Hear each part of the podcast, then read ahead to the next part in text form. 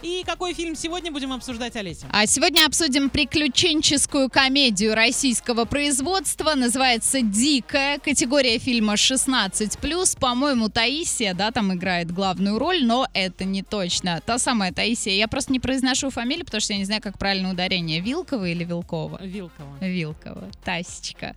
Итак, отзывы. Вообще кино — это приключение одного актера, который оказался не в том месте. Играют все очень хорошо. А даже местные колориты с шаманами придумали, только не обговорили суть происходящего. Стоит зрителю самому догадываться, о чем речь в данном кадре. А, по сути, фильм вполне интересный, только не совсем оправдал ожидания. А, стоит посмотреть по телевизору. А, наш кинематограф снимает новинки очень быстро, иногда не задумываясь о том, что получилось. Оценить рекомендую. В принципе, кино норм, но только сложилось двоякое впечатление. Короче, всем приятного просмотра. Короче, спасибо.